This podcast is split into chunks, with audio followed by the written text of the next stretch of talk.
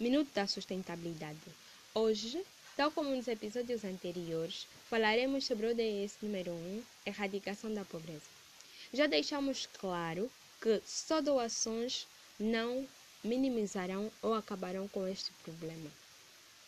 Precisamos munir os mais desfavorecidos com ferramentas que verdadeiramente serão eficazes para minimizar este problema.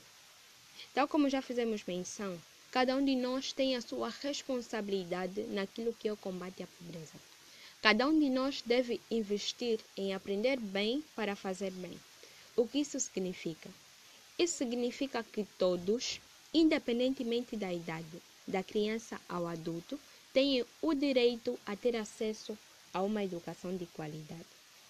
O ensino de adulto não pode parar por falta de energia elétrica, de modo algum porque o adulto também tem este direito. Uma pergunta: por que não apostar em energia solar? Sim, vamos chamar a conversa o ODS 7 Energia limpa e acessível.